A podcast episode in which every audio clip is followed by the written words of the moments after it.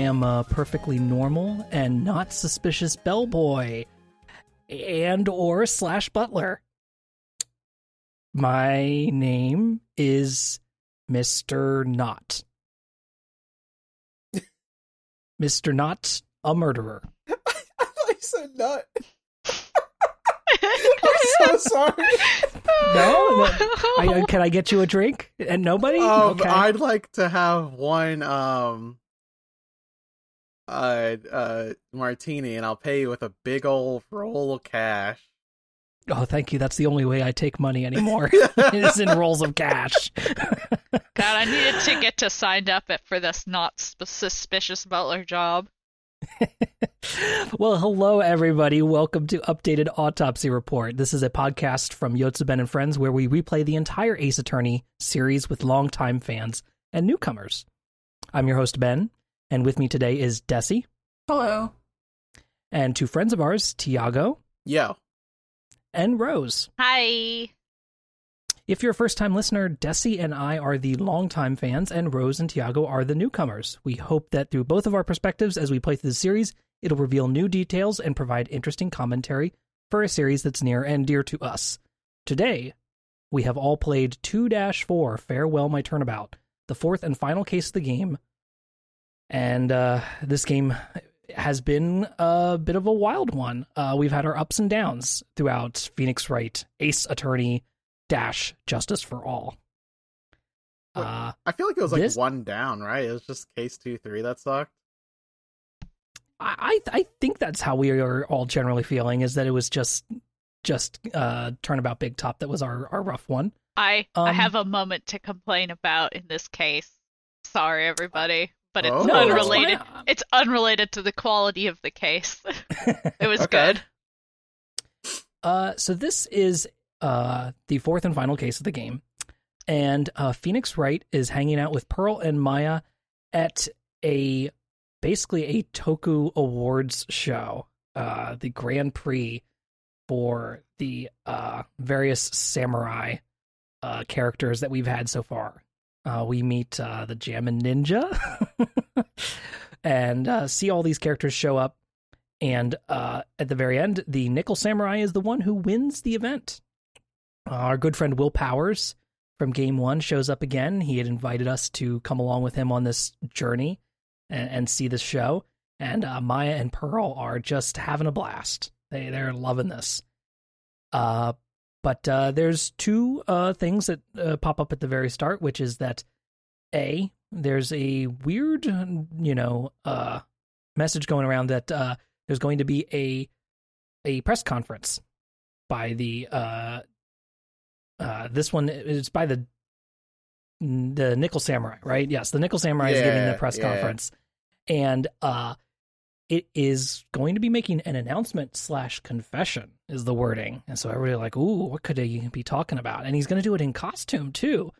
And if you've played the Steel Samurai case in game one, your alarm bells should be going off in your head right now. because if they're in costume, then it's a chance it's not actually the person who plays the character. Uh, and then a bellboy comes by. A very non mysterious, very normal looking bellboy with stitches down the center of his face and says, Ah, Maya Fey, uh, you've got a phone call for you. Could you please come over here and take this phone call? And she's like, Wow, I'd love to. And she walks into the, uh, you know, Acme uh, phone booth uh, cage that proceeds to lift her off and uh, kidnap her. Uh, so yeah, uh, you start off this case with uh, a murder happening in this uh, in the hotel, and then Maya getting kidnapped, and you have to defend uh, the uh, oh, what do we want to call him? A wet nap of a man, I guess. I feel like Wet we did like wet napkin of a man earlier for uh, Miles. I yeah, I might have used that for somebody else. But Matt Engarde, the actor for the Nickel Samurai, uh, I thought he was just It- on initial impression he was like a derpy like a like a like a An idiot. You can say was- stupid idiot. he was like a he was like a derpy uh dope I don't Low want to say IQ derpy because if I say dude. derpy it makes me think about My Little Pony. I gotta say something fucking else. Dopey He- works. Dopey's a good Dopey, substitute. dopey. He's a dopey surfer, bro. right. And like you know, the case goes on. And yeah, you Phoenix gets handed this uh, walkie-talkie that says, uh, "Hey, uh, I've got Maya kidnapped. Go ahead and get Matt Engarde uh, acquitted at the case tomorrow, and uh, if you do that, she'll go free. Simple Uh, as that." I'm so sorry, Ben. Can you tell me the name of the person who is on the transceiver? Oh yes, uh, de Killer. Okay, just making sure. Got my notes It's, lined that's up. fr- that's French, everybody. de Killer. Dude, I've been playing Disco Oh. Dick Elysium, and I have been listening to French, and I'm like, damn, who could it be? de Killer. Everybody Uh, play Disco Elysium. Uh, so the person that Matt Engarde has been accused of killing is Juan Corrida, a, a rival actor who plays the Jammin' Ninja, and uh, they've apparently, you know, like I said, they they're rivals. They've been at each other for a little bit, and uh, this supposedly has where it's finally come to a head, and Matt Engarde has had him killed. Uh, but uh, you meet some other characters along the way. You meet our good old friend Wendy Oldbag, who is working as security here in an astronaut outfit, No, she's an alien. A an alien outfit. Like, A people... Queen. She's wearing a she's wearing a fishbowl on her head. All right, Uh, we also see Lotta Hart here, uh, who is continuing her streak as a mm, journalist, so she says, uh, but basically ch- chasing down gossip. And we get to see, uh, like I said before, Will Powers again. Gumshoe gets involved. Gumshoe is very involved in this case, which is really fun if you're a fan of Gumshoe content. Yay! Yeah. Uh, and, and yeah, basically the start of this case is Phoenix like c- having to confront uh this challenge in which he's really really worried about Maya being kidnapped. Uh, and he also specifically goes when he meets with Matt Engarde. He and Pearl they literally look at because they're like, man, this is really suspicious. They look him in the eye and they say, "Did you kill anybody?" While they're holding the Magatama and they're using it as like a lie detector and no psyche locks show up on Matt. And he's like, I didn't kill anybody. Which You is know honestly, we need to start doing this a lot With every soon. person. Yeah, like thank God Pearl has the one brain cell that we yeah, she need. she was like, we should just ask him straight up, you know? And uh and yeah, he says, I didn't kill anybody. No psyche locks pop up, so he must be telling the truth. And Phoenix goes, Okay, I believe you. I'm gonna defend you. And uh so th- we're off to the races and starting to investigate this uh wild case. Uh, so I guess general impressions from everybody here. Uh, we'll go around the table. Um, Tiago, what did you think of uh this case on the whole? So like this case, right? Um I think it's exciting. I think um I I shouldn't say exciting. I I mean I did enjoy it. Like I did enjoy this case. I did like I have a moment where I was like, "Oh, I got to keep playing to figure out what happens," you know? Um there's a new tension brought on by being forced to be an attorney. Uh there is Matt Engarde, possibly the most hostile client we've ever had. Um, there's a, a hot new witness, Adrian Andrews. She's a lesbian. Mm-hmm. Damn right Um, she is. Like that's just clear. Um, a lot of the things happen in this case, and part some of them were just the A means attorney. It's right in the title, Des. Ace Attorney. God damn it. He's, he's, he's an ace attorney. On the Um, other hand, though, he's constantly trying to fuck Miles, so mixed Um, messages. So like this case, I enjoyed it. Now, if you were to ask me if there are some moments where I got fucking lost, I, here's what I'll say is that in terms of difficulty, I found this to be a less difficult case than one five. Uh, Mhm. This case, I felt actually like pretty confident. There wasn't a lot of moments where I was like totally stumped, and there was like a couple moments where like I didn't know what to do, but then like I, I like, like looked back through my court record and I was like, oh yeah, that thing. Um, character wise, um, I guess Adrian's neat. Uh, like I, I don't feel in love with any of these characters that were introduced this case because I felt like a lot of this case focused on characters that already existed. Like this was about Yeah. Phoenix. This was about Gumshoe. This was about Miles Edgeworth. Franziska was there, but like not really. I I think if anything that I took away from this case is that I feel like the conclusion of Franziska's arc was like weirdly cheapened because spoiler for this case, uh she does not prosecute she's not the prosecutor you face. It's it's Miles. So like Correct. I didn't get a chance to resolve her character arc. Her character arc got resolved off screen. Boy, I sure hope there's another game for me to play where I can I can uh, see her. I was just like, I hope she's So- she's in the next one, right? oh, we'll never know. Um, All right, we'll have to find out, won't we? I I mean, she's probably in the Miles Edgeworth investigation games, right? Like it's Miles. He's the protag. Um I think from what I take away from this case is that like I'm not crazy. It's very mid. I guess I'm not crazy about it. I thought I was more crazy about like I am I like the concept. I'm talking way too much here. I took up like fucking 10 minutes here. Here's what Don't I'm worry. Here's what I'm saying about this case. I don't think it's bad because I actually do enjoy a lot of pieces about this case, including the fact that like you can't necessarily trust your client, and there's like some callbacks to the first case of two one. I shouldn't say the first case because the first case implies one one. Um, but I I feel like things could have been written differently, and I kind of wish they were. And I'll talk about that later. mm-hmm.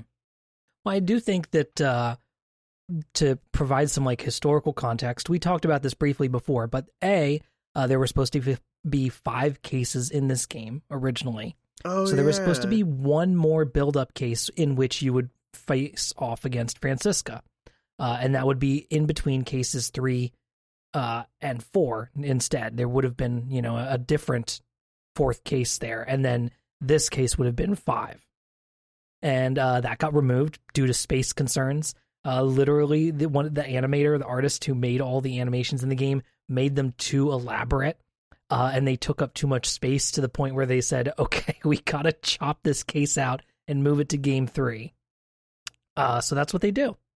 Uh, so you you are missing that, and B, there is the, the scene at the very end. I know we're jumping ahead a little bit, but the scene at the end with Franziska and Miles, which kind of is the intended to be the wrap up on her arc for this game, uh, that was added very late, very very late in the development process. Um, Takumi says that that was one of the last things they added to the game. Uh, so I I think that's you know I think that's very telling. I think uh, as far as like how her arc plays out. Um, but we can get into that a little bit more in depth as we go through the details. Uh, Rose, how did you feel overall about this case? Well, I earlier I briefly complained I had a moment of frustration, which uh was not necessarily about the story and more about gameplay. Um, so I'm gonna I'm gonna set that aside for now. Um, overall, I I did quite like this case. Um, I'm glad we finally had to defend someone who's actually guilty, because I've kind of been like, where is it? Like tapping my watch, and it has arrived. Um, Miles is back. That's cool. Um, he just sort of shows up and is like, "Yeah, I'm good." And he and Franziska like have a little cat fight about it, and like Phoenix just stands there in silence, and it's one of my favorite things. Um, like just like there's several moments where he just has like a dot dot dot, like right, and he it's doesn't funny. he doesn't say a word and that was like all right well like this is a comedy mi- game because like they're having a slapstick fight with a whip over there. And this man's just like i thought you committed suicide because of me. And you just like walk in here like it's no big deal. I was like wow this is crazy. Um so you know i felt like the the star of the show is more like the interpersonal drama between like obviously Miles and Phoenix and like I don't know how much he cares about Maya and how much Pearl cares about Maya and how much Gumshoe and Edgeworth care about Maya. Um, everybody loves Maya. We should Uh, change the name of the game. Everybody loves Maya. Yeah. I would love it if there was like a new spin-off in this game and it's just like you get to see Maya's chill day. You know what I mean? Like just her hanging out, eating burgers, nothing Yeah. bad happens. Or you know, you get to play fine. a mini game where you get to channel spirits or some shit. I don't know. Uh, I mean, this was the re- this case was the real trial for Maya because it wasn't getting kidnapped that was all that awful for her. It was the fact that she didn't get to have any burgers for Two days. three whole days, Two, two two, whole days. Two days. They're like, Oh, oh, she's starving. starving to death. I'm like, she's not, bitch. She's fine. I Um, thought I thought you guys were going to mention the fact that like this was a trial for Maya because she's finally been able to use her summoning abilities like on call and like Yeah, she, and- and she, she got and better. she and Pearl played telephone with Mia. Like there was a lot of cool stuff in this case. Um the actual mystery, I feel like I kind of figured it out a little on the early side. But I didn't necessarily mind, I guess. It honestly I felt like it held my hand a little too much. As far Mhm. as like it's it's him, you know, he's he's there's an as hired assassin, you know. So pretty early on, I was like, wow, everything points to Adrian Andrews so much, but we're not even halfway done with this. So, like, clearly there's There's too- something else going on. There's too They- much evidence. And Yeah, I they was give you- right. they give you the initial setup of uh, an assassin or a kidnapper has told you that uh, they've kidnapped Maya and you have to get Matt Engarde acquitted. Mhm. Uh, that's pretty suspicious for Matt right off the gate. Well, you because know. I was like, But wow, this then this man's a dipshit. I love defending dipshits. Maybe he. I, so my initial thought was either he's there's something else. Obviously, something else is going on here. But I was like, all right, either he like did it or he is truly the stupidest man on earth. and eh, it turns out, spoilers, he did it. But Yeah. he might also be the stupidest man on earth. Uh, Dessy, what Mhm. were your overall thoughts? I think playing it myself the first time versus what like having you play through it the second time, I realized that a lot of my frustration with the case is when you know the answer to something and the game has to like dance around it just a little bit longer and a little bit longer. Like the whole time that they're buying time for Gumshoe, I'm just like, this feels like it's going on just a little bit too long. And I had, I, I think that kind of is where I had the issue with when I played it the first time. Um, because I do remember everyone like saying that this was a good case compared compared to some of the other ones. I wouldn't say it's my favorite case ever, but maybe it's just because of the you know frustration that you just get from that happening, but damn, they wouldn't let Adrian take a break. Yeah. They beat I- her with a two by four for like two hours. I'm glad Yeah, that do, yeah, do we want to get into this on now with Adrian Andrews? Because Uh-huh. her character, she's introduced as Matt's uh, manager, Mhm. but she had previously had had a relationship with Juan uh, Corrida, the victim. yeah, she's hot Samus with glasses. Y- Yes, Uh, that's kind of what her character design is. Yeah, Um, hot, hot girl alert, as I said when I saw her to my girl friend out loud. Oh, I love and she she's uh, your first introduction to her is that she's calm, cool, and collected. You know, and she's got everything together. She's got her little notepad, and she keeps track of every appointment and every date, and she's got it. You know, everything under control. A real Kim Uh, Kitsar- Kitsuragi. Fuck. I, I fucked it. I fucked it. Cut it out. It's fine. Cut it. Cut it out of the podcast. You want to take it again? No. Uh, and so uh, she is then as you progress through the case. As always, with every Ace Attorney case, there has to be like a secret hidden backstory to all these characters or a case that happened years ago. And the case, the the case, quote unquote, that happened here is that you know her mentor who got her into the industry uh, was also somebody who was you know you dated uh you know Matt Engarde and then was used and abused by him. And then you know after the fact then left and then she committed suicide over the amount of like you know chaos that she went through with these two men Juan and Matt and being being involved with the two of them. And then that mentor was like Adrian's an- uh, anchor is, is kind of how the game pitches it is that she's she's a person who like latches on to somebody and is very dependent on on someone else and when they disappear then she flounders. Uh so all that to say then you know we you have to dredge all that up to try to establish a motive for Matt as you start to work through things first you use this as motive for Adrian uh, when you are chasing her down and thinking she's did it. But then as things turn and you realize that it really is your own client, Matt, who did it, you have to keep dredging up this awful memory for her of her mentor committing suicide and Adrian attempting to commit suicide and all these other awful things. And uh, Miles, uh, in particular, Miles Edgeworth brings it up in court and drags it out. And then you have to do it as Phoenix. And it's just it's just a lot. It's just a lot to deal with. Uh, and it feels like she doesn't get a ton of agency uh, in this situation. And it didn't sit quite well with me this time through. You know, like I, I started to feel like between this and then the Franziska wrap up scene in this in this case, it really felt like we had to have two like aggressive, strong female characters and like bring them down a bit.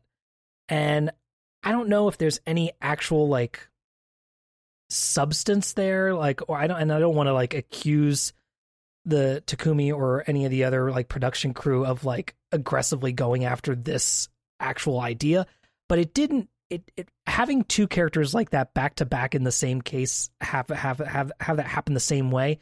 It just it it felt kind of raw to me and I was like, well, so I don't know. That, that that that I don't have like a a thesis statement here on this for like a a like a a cohesive idea for what I think happened and why these characters turned out this way. But um but yeah, it just didn't quite sit right with me the second time around. I, I'm not, you know, saying this case is awful or anything like that, but I think Yeah. that's part of the frustration that I had with the feeling like a lot of things were really dragged out. Like the stuff with waiting, trying to get by time for Gumshoe, while a lot of it was funny, a lot of it was also like, okay, we get it. Can we move on now? Like, I know what's going on here, but it feels like there's like one or two arguments too long, and the arguments are uh, backing into and bringing up the suicide again, and they keep how many times did they bring up that picture? It was like it had to have been more than 10 times that whole case. Wait, the picture of The picture of uh the suicide of the of her oh, hanging. I thought you meant the picture of Celeste Inpax, and I was like, oh, we only use that one. Yeah, of her of her suicide. yeah, n- that that makes sense. I thought you meant the picture that she says with love to Matt Engarde. Oh yeah, Yeah. no. Um, yeah, the act like the just the it was just like the yeah, memory image of, of of the of the suicide. Yeah. Mhm. It it does pop up quite a bit there, and to the point where when we were streaming it and we were playing through it, we started to, you know, kind of morbidly make jokes about it. We were like, "Oh man, how many times are they going to show this?" Because it it was it was a little more grim than we we had remembered. Um, Like in the moment you don't think about it, but like after they brought it up like the fourth time in the same hour. yeah, It's it's, just like, unfortunate that like Jeez. I mean, I think. So here's where I'm gonna play the the prosecution, and I'm gonna try to defend the use of this photo. And as I say this out loud, I'm realizing that this is a dumb idea. Um, You're gonna play devil's advocate, but you don't actually want to. I don't want to, but like when I was playing through it, I played through it on like four days ago, um, on my own time. I think that like that section was just kind of brutal, right? Because the stress of the case did not come from the actual argument that you were in.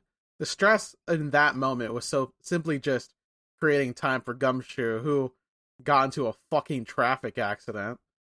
Um, so like at that point, my like I think the biggest thing about this case is that like this case didn't matter to the arcs of the character like the I mean obviously it mattered a lot to Adrian and Matt and Juan Corda who's dead and shit like that but like in Mhm. regards to Phoenix Miles Gumshoe Franziska like this case didn't really touch upon any of their arcs they were simply just having their own arc parallel to this.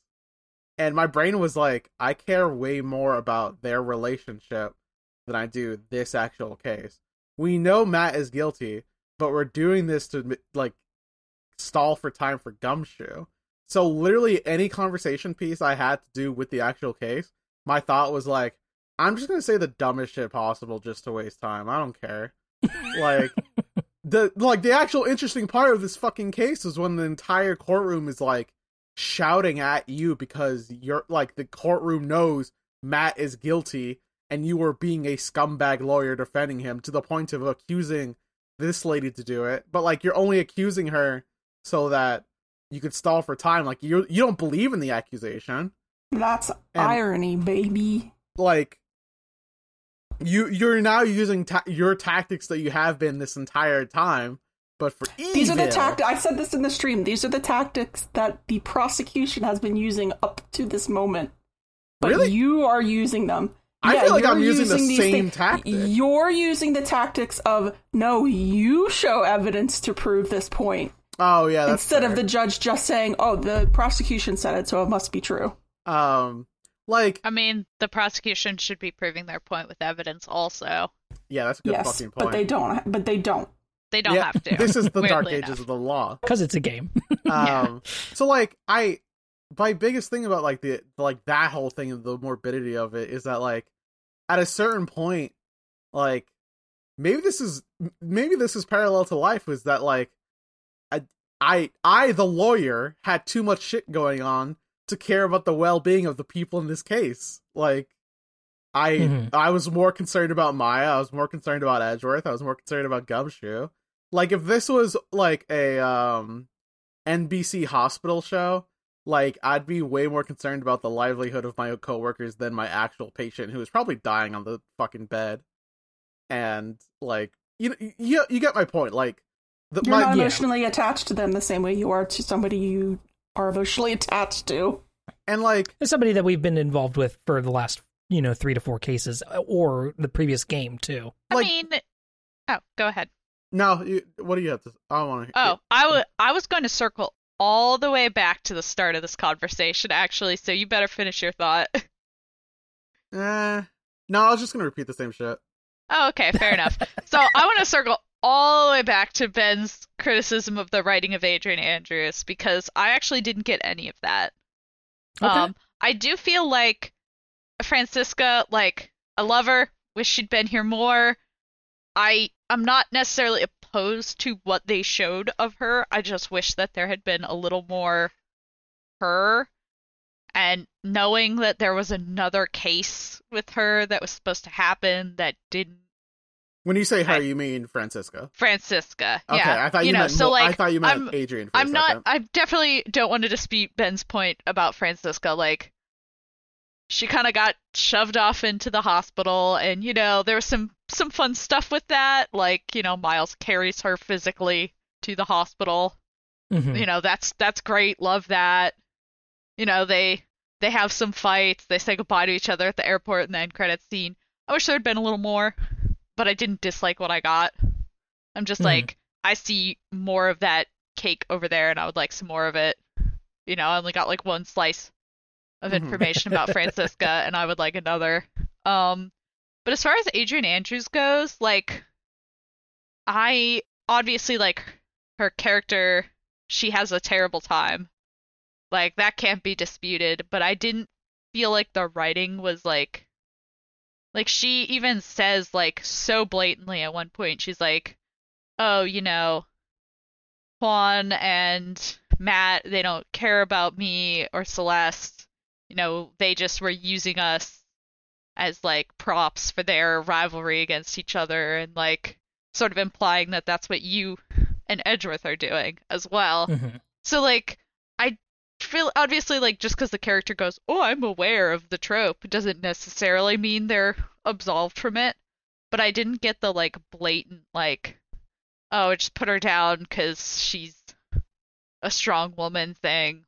You know, I got right. like well, this person's struggling desperately to try and do what she thinks is right, even though what she thinks is right is kind of wrong. And Straight up illegal. you know, Edgeworth's an asshole. like, whatever, buddy. Yeah. Just because you were like depressed doesn't mean you get to shit on other people who are depressed. Miles. yeah. Oh, okay. But- I was I like, mean- whoa, who are you talking to? I'm talking about Miles and also everyone. Um, to to solidify what I what I meant there, I guess thinking about it more, it's not as always. I'm not one of these types of people who are like we should not have awful things happen in our media. You know, Mhm. like I'm totally fine with the actual material stuff that has happened to Adrian as part of her character arc, like the shit she goes through. Like I'm fine with telling a story about that. I think what I think I would have liked it way way more uh, if the I think it was literally just the landing. Uh, like the more that I think about it, I think it's literally just the landing for that arc, which is Mm. at the very end that she thanks Phoenix and Miles. Um, oh yeah, she should she should still tell Miles to go to hell. I agree and with yeah, that. I, I feel like I feel like I would have. I feel like because we've been talking about this. Uh, Jenny or uh, Dessy and I had talked about this with Iro recently about uh, if a show uh, or a game or a series does not have a good ending, uh, it can really uh, ruin the rest of the series, even if it was very very good. And I think it was the, the it was and even then it was just a few sentences at the end from Adrian where she's like, "Oh yeah, thanks Phoenix and fi- thanks Edgeworth for doing all this, and you know you really did help me out." And I wish that there had Mm. just been a little bit more depth to her line, you know, uh, to Mhm. those last final lines where she would have been like, you know, y'all, you you should really, you know, like yes, I've I've come out the other side, and I am I feel much better now that this truth is out there, kind of thing No thanks to you guys. but but yeah, I wish we could have done it a different way, kind of thing. I don't know. I I would have loved some more. Yeah, even the judge is just like, complexity. whew, that was a close one, wasn't it, buddy? the judge I just the would have liked judge a is little more just complexity there. so detached, yeah. I But in I, the end, it is Ace argue. Attorney. You know, like Yeah. we're, we we got we got to have like a nice, neat bow on everything. We we complained about this with uh the Big Top case too, Oh yeah. everything was tied up with a nice little bow, and we were like, man, this does not feel like it should have a nice little bow on Oh, it. Oh, we're all friends again, and we're gonna fix the circus. Yeah, yeah, sort of like that. I Um, I definitely think like that final see that scene like I, at that point I was so frustrated because of some stuff that happened with me gameplay wise that I Mhm. just saw that scene and I was like, oh, yeah, sure, whatever, Adrian. Like, sorry, I gotta go. I need to finish this case. Here's the thing, Like- right? Is that like the game wants you to care about these characters, but the second any character is put in a witness stand, I instantly dislike them because I cared about Adrian. She was hot. I mean, fair. She's hot. I'm I can for- objectifying women. Ah, I'll show myself out. Here's what here's what I'm saying. First of all, we all respect women here. Second of all, yeah, second of all, I the thing about any literally any witness, anyone who literally got into any like if I have to prove anyone wrong in court, my immediate thought is you are against me and you're not helping me. A lot of heart, I like you outside of court. The second you're in a witness stand, I'm shooting you. Like if they, like, Uh, not- Tiago wants to kill NPCs. Reoccurring theme. I that's the thing though is that like she she has a very interesting motive and like you find out this is going to go into the case um that like the first day is essentially you grilling her and then you realize that y- you have a lot of evidence saying that yeah she did touch the, all the the the, the crime scene and all this stuff and then it occurs to you that like none of this proved that she actually killed the victim. All this proved is that she found a corpse stabbed it and tried to frame your client and like that doesn't prove that she did the killing though. So it's like, okay, Adrian, and she's doing all this because she knows that Matt Engarde is the real villain. Your client is the villain and must die. but um, yeah, he's a monster and needs to go to prison. Is is her argument? And this part I love about her arc. You know, I love that, and I wish this had gotten a little more focus. Is that like this is her taking things into her own hands for the first time? You know, yeah, uh, The- she's been quote unquote relying on other people this whole time, and now she finally is like, no, fuck this dude. I'm gonna take my, you know, opportunity. I'm gonna shoot my shot, and I'm gonna frame this guy and put him away forever because he should not be able to hurt anybody else. But then- like that part, I I genuinely really like. but then she like relapses in her, you know, her codependent nature. I'm Mhm. I said that mockingly as if like to mock people with the codependent nature. No, I'm mocking this game. I I like it. Uh, what I'm saying is that like it's weird to have a character go from like. I guess that's the thing though, is that it's a relapse. Never mind. I'm I'm reconsidering the thought that I was about to say is that like she goes from like taking control and then she immediately the next day Franziska Costa kicks down her door and goes, "All right, remember that you have the Fifth Amendment, and uh, you can do you can you can Because defend this is. America. because this is America." uh, and it's like she so then in court it implies that her codependent nature is latched onto Franziska, which like why? Um, so like Franziska is also hot. yeah, she's all you got it. It's hot girl solidarity. you know what? I'm not contributing anything to this. and like the thing about like I so that's why we made a joke about like um Adrian Andrews being lesbian coded is because like her mentor her mentor we all know like oh she taught me how to bone all right like all right moving on the point is is that like her character no I actually had a finishing thought give me a second on the Mhm. second time the second day of investigation where like before the final court date you meet up with Adrian th- again. It's like 11 p.m. and you like sit down with her and you fucking realize like Matt's true nature, which is that he's an abusive monster who has manipulated everyone around him to think that he's refreshing as a spring breeze. And like she like is looking at you and is like, "Congratulations, you now know the truth." And it's like, "Okay, great. I'll see you in court tomorrow. I'm going to accuse you of murder."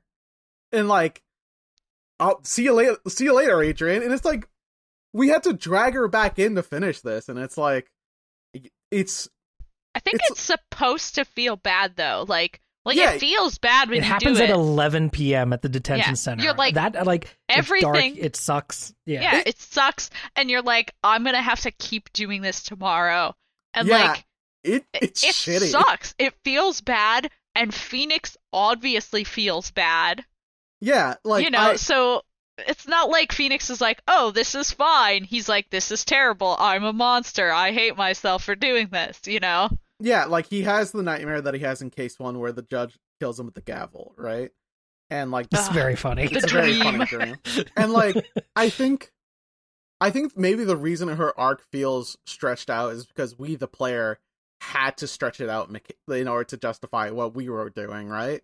Like Also, yeah, we'd already figured out what was happening. We just had to sort of dick around for a while. literally like you guys walked into that court date both miles and you knew what the fucking truth was but because of the killer's hold on maya you had to fucking dance and like that's why the last day feels so stretched out is because these characters are forcing are like forcing us the player to stretch it out yeah, we're doing an act, and the performance is not uh, is just for the uh, assassins for the killer's benefit. I Yeah. guess like We're you putting on a show for him. that brings up sort of like what's the line between like oh this game simulates the real feeling of like struggle versus like I've struggled enough this is a video game like Yeah. let me Well, that's that's why I love having these conversations. give me the uh, because dopamine like what's the Yeah. balance between that because everybody's going to fall on this line somewhere differently. You know, somebody, uh, some folks are going to be like, you know what,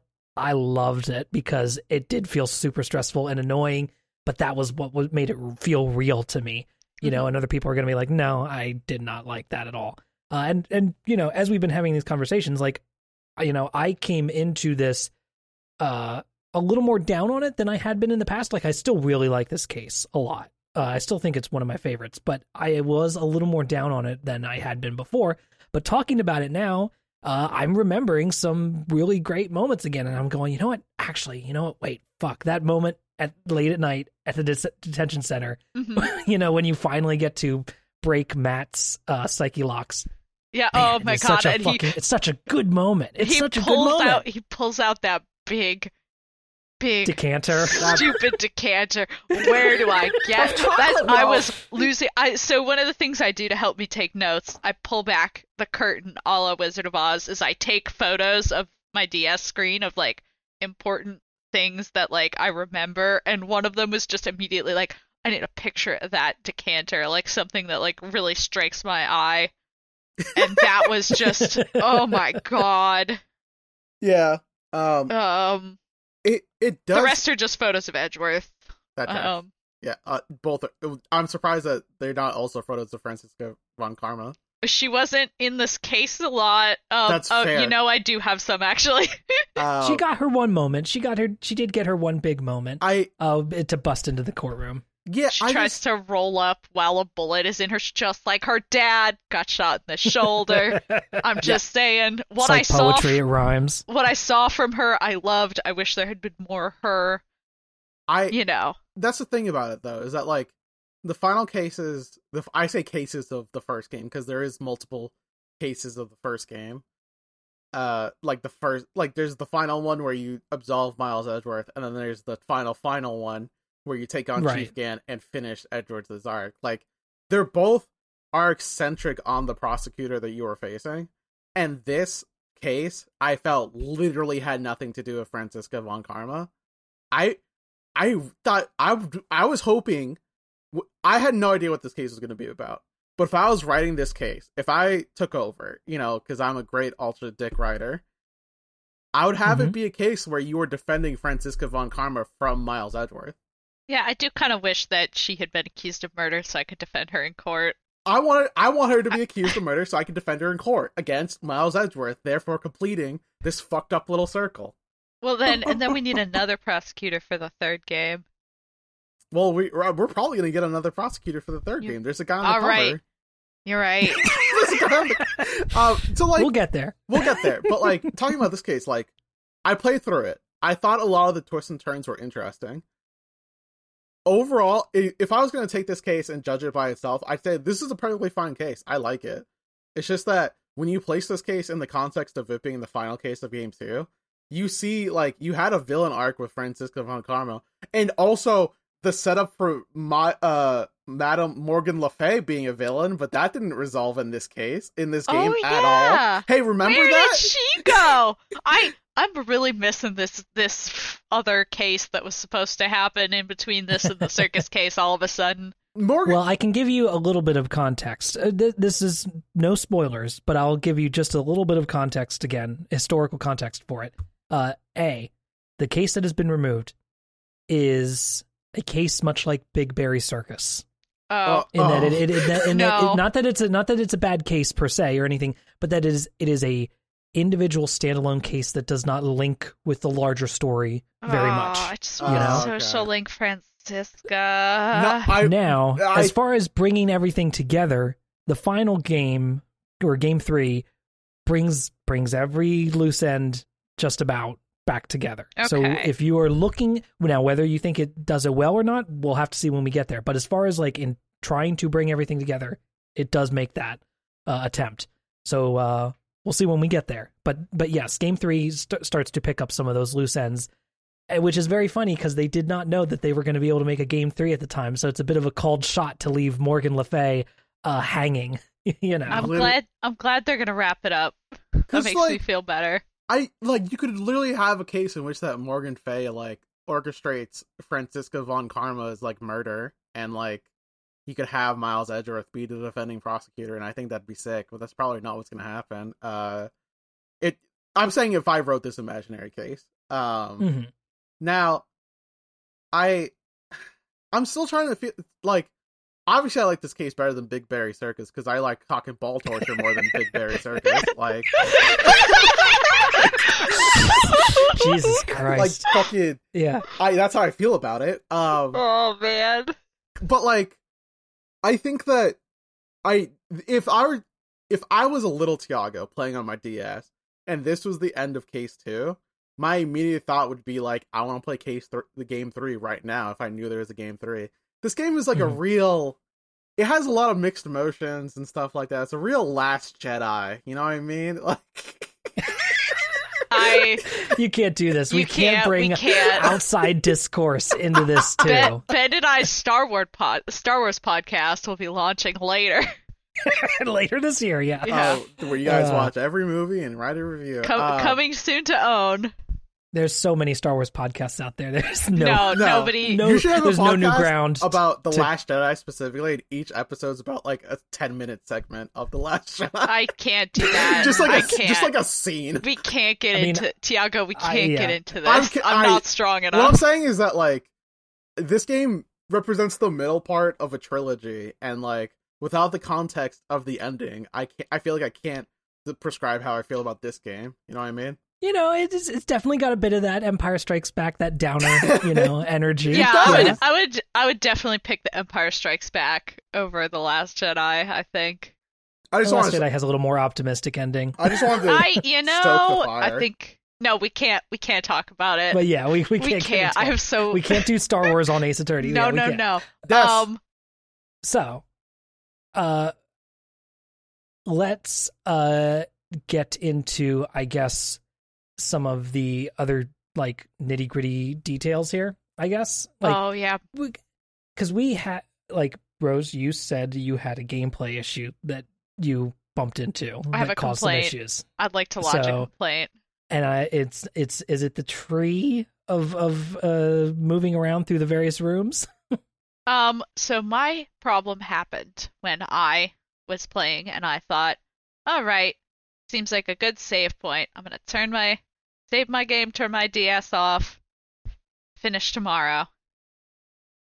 Next day, wake up, you know, finish, you know, log back in, and I go, all right, nice. I've started in this new area. I think it's when you you do some activity. I think it's it's when you do the like bug like searching in um Okay. Juan's room and you find obviously this this bear that has cameras in its eyes and you know Gumshoe absconds with the cameras and then Miles shows up and steals the bear. I think yeah, the action like the specific word used is snatched up by Miles Edgeworth. He steals the Yeah. bear from you. He picks up the whole bear and walks off with it, which is very funny. The thirty-eight hundred dollar bear that you just dissected. It's a FAO Schwarz bear. Um, yeah. it's It's a so he's- what bear? What did you just say? It's a brand of teddy bear. It was a luxury Oh, my- teddy bear brand. Uh, You said what? I you said FAO Schwarz. my brain immediately went yes, of course. Fate asterisk online Schwartz. Yeah, so they used to make Nope. bears. Um, but so I do that, and per- Pearl and I are left standing there going, "Well, dag nabbit," and you know, I'm like, "Well, all right, now I know some stuff. Let me go." Let me go investigate. And so I head out and I go and I run around. I go to every area. I talk to everybody. I do everything. I go and it's like you can talk to Matt and you can talk to Adrian at the detention center even though it's late. And I'm like, cool. And it does that thing where it's like, who do you want to talk to? And when you're in that menu, you can't switch to the other one. You have to leave and then come back and choose who you want to talk to. Mhm. And so I'm doing that. I'm over and over again. I can't break their psych locks. I'm I'm losing health rapidly. I'm running around. It's been 30 minutes. I decide, fuck it, I'm checking the guide. Check the guide. And I'm like, I've done all this. I've talked to all these people. What's happening? Why why can't I progress? And I scroll back up. There was a dialogue option with Pearl in the first room where it drops you to talk about something you'd already figured out, which was that Shelly de Killer is the murderer and is an assassin. And I did not think about Oh Click- yeah. I did I was like, Yeah. well this is the landing page, so I'll be fine. And I left, and also I already knew what was going on, so I didn't think I needed to talk about it and have Oh, me yeah. telling Pearl be Phoenix telling the player. And if you don't do that, Will Powers uh, Yep. never appears in the detention center, and you do not get the piece of evidence you need to do anything. And I wasted 30 minutes of my life, and I was very frustrated, and I hadn't even started the final court segment, Right. which is part of the reason why I got a little uh, at the end. Um, Yeah, I and can, that's I can. Yeah, the that. game does require that uh, you cl- clear off every dialogue box with each character that possibly has them. and I so if you happen to miss one, Yeah. you have to run back around and check with everybody. I missed one in the first room and I had to go all the way back. And I Mhm. just, I know point and click games are like this, but that doesn't mean that I have to like it. So I was Yeah. very, very frustrated. This was a game designed 20 years ago. I, this that's game's- no excuse. This game's old I- enough to fight and die for its country. I, mm, I, I- here's the thing it's very funny that also like as far as i'm aware they never get away from this like it is still always requires you to check Good- off every dialogue option with each character. good to know. but uh interestingly enough when i was going through the guide for this uh case as well i noticed that there were quite a lot of segments where you could uh present two different pieces of evidence Yeah. for uh, something, you could present the same piece of evidence to one or two different statements in the uh you know in the testimony which is nice. It gives you a little bit more wiggle room there. And also uh during some of the psyche lock segments Ah, there are bits where you have to present evident two pieces of evidence back to back and it would allow you to present uh either one of those pieces in any order like it won't you know I- I- insist on one or the other you See, know, I. I did also almost die in Adrian's late night one. You know, after I'd been running around almost dying for 30 minutes Mm-hmm. because uh, that was not the case in her specific. That's right. Hers You is the one where they do lock it down. you cannot present the photo first. You have to present the profile. Yeah. And I again was so mad at that point. and I was like, "Listen, Adrian, I like your character, but I'm I gotta I gotta go." You're hot, but Like, you're not hot enough for me not to be frustrated. Yeah, it's it's the the hot girl is not is fictional. The frustration is real. Is is sort of my my stance on a lot of a lot of things that make me annoyed in games. One thing that I do appreciate, and unfortunately this will not be the case for game three, but beyond that, I believe, I think it starts from game four onward. Whenever uh, you are required to present something, uh, it will select and only allow you to choose from either the evidence, you know, bucket or the profiles bucket, depending on what they're asking for. oh, thank so if somebody says, "Tell me who could have done this," it will only let you choose from the profiles God. section. yeah. That And is they, very and If they say present evidence, you can only choose from the evidence bucket. So they will eventually lock you into that. Um, but we do have to get through. I believe. I believe that's when that comes in as game four. I think uh, is when they finally make that adjustment. a and it is- Apollo Justice. It's it's so much simpler then because yeah, they will just say like choose who you're accusing, and then you go okay, and you go down through your list of you know people that you've got, uh, and you don't have to worry about accidentally presenting the wrong evidence. You just choose from your profiles. Yeah, I'm, I'm looking So- forward to the future technology of like learning a little bit about what's actually annoying in video games. I think um I I relate to your frustration of not of like missing a dialogue tree because in the Miles Edgeworth case, game one four, there's a situation where I was lost for like thirty minutes until it occurred to me that I had to talk to Larry Butz. Which, side note, where the fuck is Larry this game? He's missing. I miss him. yeah, I Uh, he's he's busy. He's busy. I miss I miss Larry. I miss Larry. Uh, and then there's like the the only mem- moment where I looked up a guide was because I misclicked on the fucking uh the like um you know when you gotta use the cortisol the cortisol or whatever what's it called cortisol is it cortisol in game one five Luminol. Oh, Luminol, Luminol. Tiago. Yeah. I Please. keep calling it cortisol uh Please, please. you gotta use just lumi- like 10 seasons of um of uh yeah, just like uh just like a billion seasons of forensic files flashed before my eyes there, as you called it, cortisol. And I was the- like, the cortisol. I should know what that is. Like I was. It's just like this is just like one of those gaming things where like you can misclick and like I was literally like a fucking pick. Like I knew I had to spray the locker and I didn't. This is me just talking about my regret that I had to look up a guide because I don't like doing it. Um, I no, I don't alright. regret that I looked up a guide because I never would have. yeah. I wouldn't have made it if I hadn't. Um, it's just that like I feel like would a game like this be would it would do you think that it would be nice if it had like a little indication of like you need to talk to this character, you know what I mean? Or like would you Mhm. not want Huh. that? I I don't wa- I don't think I would want it to be like so specific, but like I feel like after a certain point like some indication that like the world state needs to change. Like Yeah. like you've missed something. Maybe not even tell me where, but just like Are you sure you talked to everybody? Like maybe Yeah, someone just like- approaching you being like, "Did you talk to everybody?" Like some prompt where it's like something Right. Yeah, because right. you know there's and I don't know how you would incorporate hey you didn't finish that dialogue tree with Pearl because you the player already figured out the solution so you I- didn't make her explain it to you It would just make me think about those like Life is Strange esques where it's like you're going into a room and then like your character goes, "Yeah, I didn't finish talking to Johnny. I should go see how he's doing." and then like you can't leave the room, and then you try again. And it's like Johnny's really sad. You haven't talked to him about the Final Fantasy: The Spirits Within. You should check again.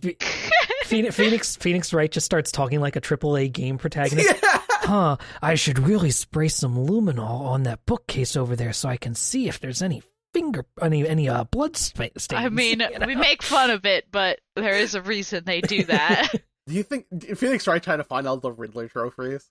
like, like, Yeah. he's trying to find all the the the, the killer trophies all across fucking town. all the cards. All the cards. Yeah. man he hops off a fucking Empire State Building into a fucking hay barrel.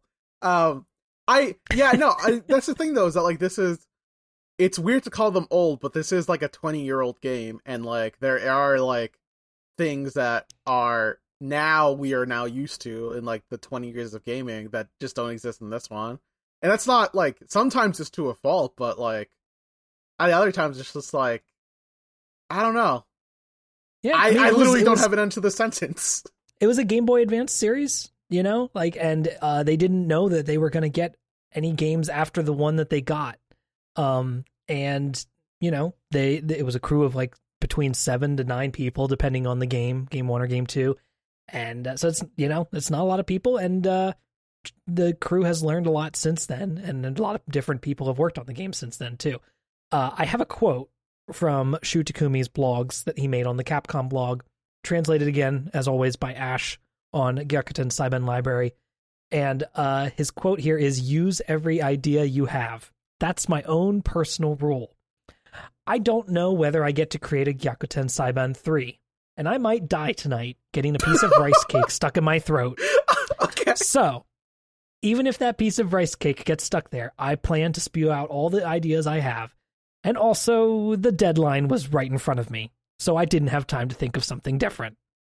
Uh, and now that's an- relatable.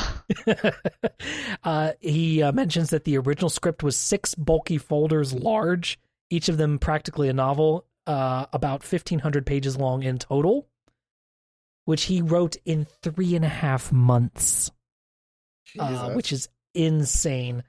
Uh, and then Oh, jeez.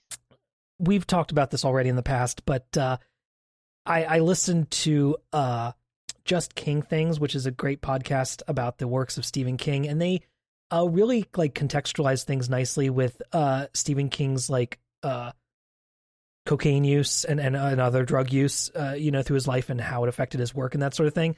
And I don't think this is necessarily that serious, but Shu Takumi in his blog goes very in depth actually about how much whiskey he drinks. Um, You you like would think a, that a would lot. that would not make you work as fast as cocaine. But like he you he mentions drinking a lot. He says uh he always drinks when he's uh writing and then again he does this bit where he has Phoenix and Maya like act out a little play talking about him writing the game and Maya's like, "Wait a minute. Uh it, should should he be drinking at work? And Phoenix goes, "Oh, well, he doesn't drink during office hours, of course, but on his days off or when he's not at the office or at nights, he has some." But then they also mention that uh, he would take a health drink bottle Oh, buddy. and pour whiskey in it Yeah. Okay. and bring it in with him okay. Oh, and uh, so the division he has a bit uh, he has a bit here where it's him and the division chief at Capcom oh Capcom, my excuse me. god. Is he writing skits? Takumi, yes, writing a skit about himself and his boss here. Oh, and again, buddy. I have to assume if he's writing about this, there's a good thick layer of comedy and and fiction on top of this. But still, and I know Japanese work culture totally, you know, different, especially 20 years ago. But as he writes, Takumi is struggling heavily with the scenario, and the division chief comes in. Oh, Takumi, working on a Sunday? And he goes, Ah, Chief Mikami, hello. and the division chief goes, Hmm, what's wrong? You don't look so good. You feeling bad? And he goes, No, no, nothing's wrong at all. He goes, Okay. Well, you know, it's not good for you to drink all those health drinks, you know? And Takumi goes, Uh-oh. Yes, sir. This is of course Shinji Mikami. Yes, this is Uh, Shinji Mikami. Yes, the one and only. Catching Takumi drinking on the job. It's just, Hey, if you're like I said, I know this listen, is fiction. everybody. If you're working Sundays, you can drink on the job. If you work Sunday not in like a retail place, don't go to work Yeah, if like don't. Target drunk. Don't work retail It's- drunk because your coworkers will have to cover for you. I assure you. I yeah. It's just I'm just a little worried, Takumi. I know you're probably not doing this now, but it's just oh my goodness, buddy. It's, it's so much talk about drinking and and and uh, you know drinking to get this work done. Uh, and yeah, I guess when you write a script in three and a half months for an entire game from scratch, and that included the case that got cut too. That he wrote that Oh case at the time too, and they just took it wholesale out and moved it to the next game. Yeah, I'm actually Like, amazed was- it's not cocaine at this point. I'm actually amazed this game got fucking finished. I'm like It- the homeboy was drunk. Um, Crunch culture so- Anyway, so all that to say, uh, game development's hard, but uh, p- please watch your alcohol consumption. speaking of Don't alcohol, hurt yourself. was the Yeah. tomato juice in the apartment actually tomato juice, or was that like fucking champagne or whiskey that was localized into tomato juice? Uh, I don't know about the original game. Um, I can see if I can double check here. Whenever I But- see like alcohol or cigarettes in a video game, I think to myself, hmm, lollipops and soda. You know what I mean? Right. Like, I mean, they have typically in the past also avoided uh any cigarettes. alcohol reference uh in the game because yeah they to talk around a future character there's another future character who was originally intended to drink whiskey and smoke cigarettes in the courtroom Oh hell yeah! He's And getting they- lit in the court.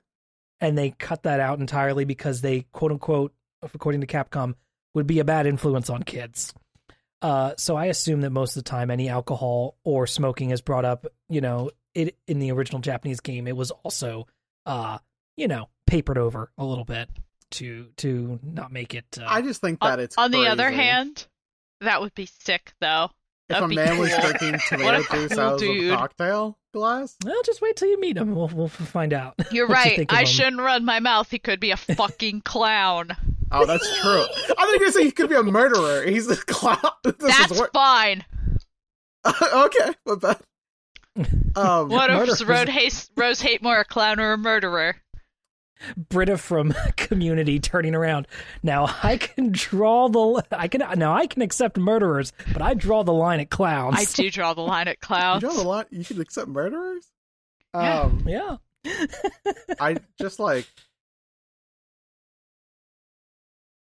Sorry, I just spaced out for a second. Um, I'm very tired, No worries. y'all. Uh, That's okay. We can wrap up here. Uh, I'll cut this all out. Uh, keep it in. I can.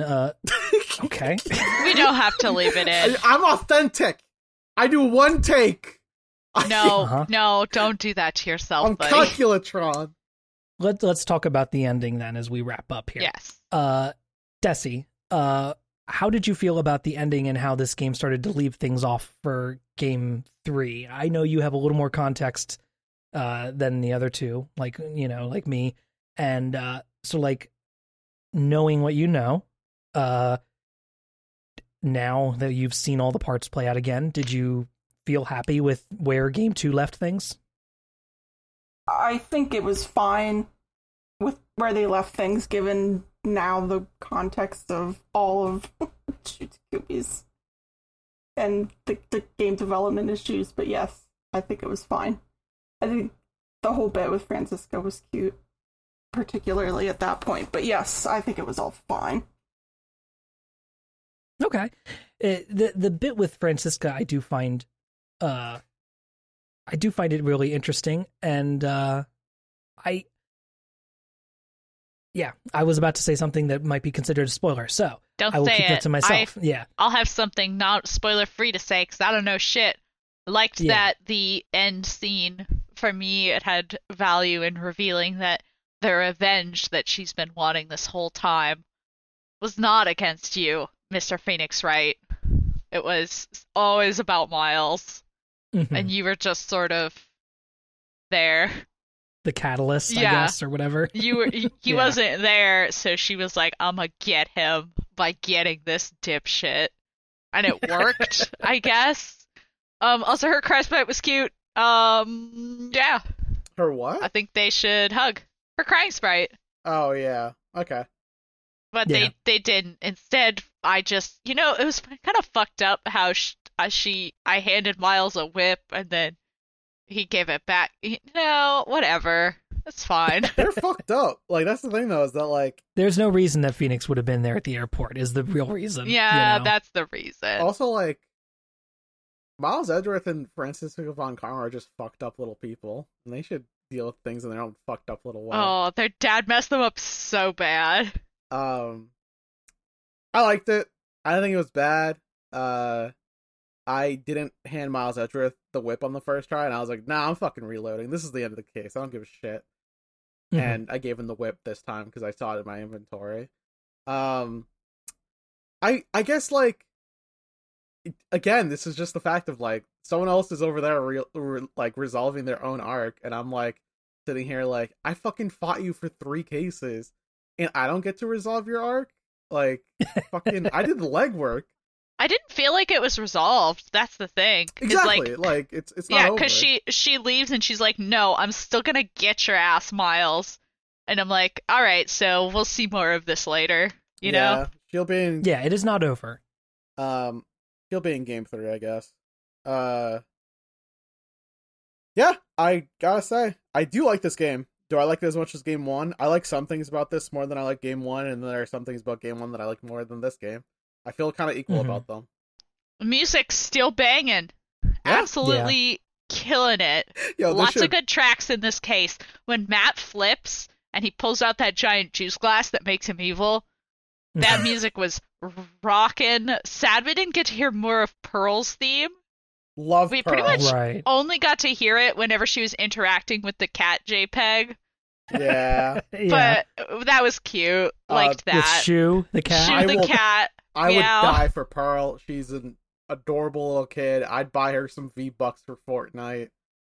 Oh my god. Like, I, she doesn't know what a Fortnite is. te- Let's I keep it that Fortnite. way. She's like, she's a cool kid. no, I'd give her a Well, cigarette. I'd I'd- buy Pearl. I'd buy Pearl Minecraft. I we let's buy Pearl Minecraft, Fortnite. That's better than Fortnite. I'll buy her a Halo Three. Uh, What do you mean, Mister Ri- Mister Nick? You don't know how to craft?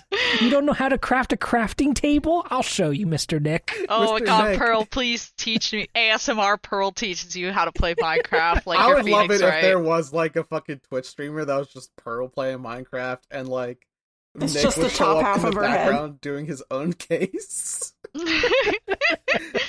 Oh god. Uh, well, so game two wrap up. I figured I'd ask similar questions to what I did last time when we wrapped up game one. Uh, so let's start with uh, Tiago here. Favorite case in this game? I guess by default, like, no, I guess I do kind of like Case Two too, the one where you defend Maya again. That that Mhm. was actually fun because good one. like it explores both Pearl It explores Maya, the her like her family, her fucked up little family shit. Um, like if I had to put the ranking of cases in order, we take one out because one doesn't matter. Um, we we put two. How dare you, good sir? we we bury Big Berry uh, Circus into the fucking ground because that one's the shittiest. Even though Mhm. there are some amazing concepts in it. Listen, just because there's like a shit, well, I'm not gonna drink a smoothie if fifty percent of it's made out of shit. You know what I'm saying? Um, that's that case. I weirdly I do. Um, so like encased four and two are on equal footing for me. Um, because both of them had Pearl, my new favorite sidekick. Uh, I like Maya, but like Pearl's not that demanding, so. Sure. Uh, going off of that, then favorite NPC Pearl, she's a cool kid. Pearl. Um, I like sometimes you just need a character who's like, there's like those quote unquote boring characters where they're just like, they're just normie core, and like sometimes you just need a normie core character, you know. You just need But a she's character. so endearing too. exactly. like, You just need a character who's like, Maya, you're stressing me out. You're causing me bills and shit. And Pearl's like, I'm sorry, Mister Nick. I'll make you feel better. And I'm like, thank you. I'll you. make you a salad. do you have any lettuce? And you go, what's lettuce? And she goes, oh, I guess I won't. And then Gumshoe's like, I'll make you some ramen. And he was like, I don't have any ramen either. It's like, oh. I Pearl and Gumshoe is a very cute. Hey, kid, you want to see a gun? Real talk, that's what I would do if I was a cop. Good thing we're not a cop. Oh Uh, man. And then uh, favorite music track. Um, I can't remember a goddamn thing. I lit- That's all right. literally can't remember a single track. I'm just gonna say the corn. No, per- theme of Pearl. Done. we're all, we're all Pearl fans here. Uh, how about you, Dessy? Uh, do you have a favorite case out of this game? Two. Two as well. Two, okay. yeah. Um, I liked the fact that they got more into the uh, spirit channeling stuff, and I liked the music in that area, kind of like the Zen style music of all You, that. you like the Fey clan like theme? Yeah, I I don't know. I like the kind of like Japanese aesthetic of quiet Zen gardens. So And then since that's kind of covering the music bit, uh, do you have a favorite NPC? mm, I probably would say Pearly. She's just cute. Pearly? All right, uh, Rose, are we going to keep the Pearl streak going? Uh, Pearl is definitely my favorite new NPC. No, no, it's Franziska. It's I can't. I I mean, I feel like I already knew she existed because I had seen images of her. So, Mhm. but no, it's it's definitely I just she's she's what I wanted. The here she Yeah. is. And she's got a sad dad backstory, which is the brand that I desire. um because I have a great relationship with my dad, the judge of Ace Attorney. And so, you know, I look at a character who's got a sad ba- dad backstory, and I'm like, hmm, tell me more. Um, but favorite track uh, definitely goes to Pearl, so she still gets to squeak in there. Her Sure. jaunty little, like, happy child tune that plays just it made me so happy. Um, It's really good. so that It's was really that was my favorite new track introduced. Um, all right. but definitely like liked the new additions to to the reoccurring cast. I think in Pearl and uh, Franziska, I enjoy them both. If Pearl is not in the third game, I'm going to fucking riot. I think she's gonna be sticking around. I have a feeling. Um, you better be. What about your favorite case? Favorite case? I Rose, forgot. I think I'll say the. Mm, I think I'll say the last one. I feel like I got frustrated with it, but I still feel like it had like the most content, which is good. Had Question more, mark. it had more meat to it. Yeah. Um, and and because if I don't milk. I wasn't like, you know, I feel like the second case was, was still pretty good, but the problem is that I did love the first case. I loved the fire extinguisher case. It was so funny. I yeah. oh man, I sure hope I don't get hit in the head with another fire extinguisher. I'm probably gonna get hit by a bus or some shit. Oh my god, isekai me to hell. Let's do it. Alrighty. Well, yeah. Uh, as far as uh, my favorites go, then um, I do think I still come down on liking Case Four the most here, um, just because I do like the novelty of finally defending a guilty client and having to reckon with that. I still the moment of you know Engarde revealing his true self is is really really good. I love the uh some of the even if it gets drawn out a little bit long, I really love the interactions between Phoenix and Edgeworth as they are interacting in the courtroom and dragging things out together. Um, I my one of my favorite moments uh in the in all the game series is this one in this case where Phoenix throws the cell phone across the courtroom to Edgeworth. Oh yeah, we didn't even the- talk about that. And the way that they tell show that it happens is by making the picture of the cell phone appear in the center of the screen and spin and then shrink. and it's so good. It's so good. Um, One second, Your Honor. Throw cell phone to Edgeworth. yeah, Edgeworth catch. He just Edgeworth goes he just hangs courts in session. Click. click, just hang up on Gumshoe. Oh, he's so good. It's it's a really really great moment. Um, as as far as uh NPCs go, um, I think as far as new favorite characters in this, I I do like Pearls a lot. Um, and I like Franziska, and I'm glad to have new like ongoing characters. Um, but uh, if I was to try try to pick somebody else uh, just to give some more variety to our list, I think I'd probably go end up going with uh, with Adrian uh, because I do still, you know, despite like I said with my concerns earlier, I still really like her arc on the whole, and uh, I think she's you know a really interesting character that's got a lot of depth that typically the NPCs in Ace Attorney aren't. They don't get quite nearly that much. Um, so I liked that there was an, a lot to dig into there and a lot to think about. Uh, and for music track, I'm gonna pick one a little off the beaten path. I really like. It is called "Search in the Midst." 2002 is the title of it. 2002. Yeah, that's the thing is when they title these tracks, they put the year that the game came out in for some of them because each game gets its own investigation theme, own objection theme, etc. Uh, so they will sometimes label them with the year rather than the game that they came from. So objection, the original one is called Objection 2001. The objection from this game is called Objection 2002. Fair enough. and this one is called Search in the Midst 2002. And uh, it's just a really good little bop of investigation music uh, that uh, has stuck in my head a little bit since we finished up that last case.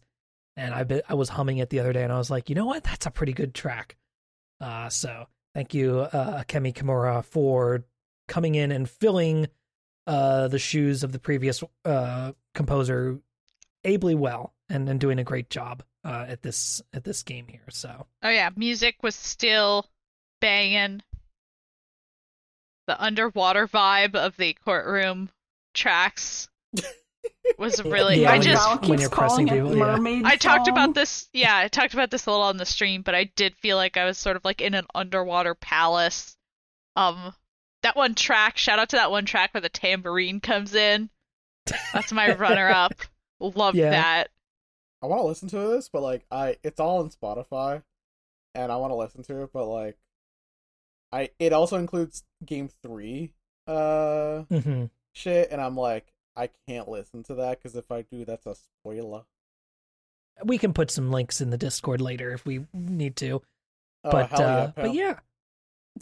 Uh, so yeah, that's game two. Uh, justice for all. Uh, on the whole, I think uh, despite the really, you know, black spot that is Turnabout Big Top, uh, it sets up a lot of stuff. that uh, I'm really excited to see the payoff again for Game Three because again, it's been a long time since I played Game Three, probably ten years, uh, maybe more since I last replayed it. So uh, I'm I'm really you know interested in seeing how that you know all fits together. And uh, this this game introduced you know the psyche locks and all that fun stuff I, that brings some of my favorite elements of the game, which is the actual you know literal specific contradiction findings, uh, and brings that out into the investigation phases, uh, which I I just again really enjoy. So uh, yeah, any last thoughts on game two before we call it here? Echo should I have gotten away with it. Franziska. Sorry, I was so excited. I didn't even say it out loud. I just like thought it in my head. I was like, Franziska. Yeah, Franziska. That's what I said too. All right. I really we said it at like the same time. Yep. I really like that little card, de Killer's card with Maya's doodle of Phoenix Oh Uh, yeah. on it. Wait, I- that was a really Maya's doodle. Yeah, she drew that while she was a hostage. Oh, I thought that was the She killer used that- implying that she he was gonna kill Phoenix Wright. No, she used that card to unlock the door. Why the fuck did she draw on it? You know, when you're locked in a room and you have nothing else to do. You starve and black out like a normal person. I just she had a pen. I didn't even. No, it was Yeah, cute. had- It was a sweet yeah, she- little doodle.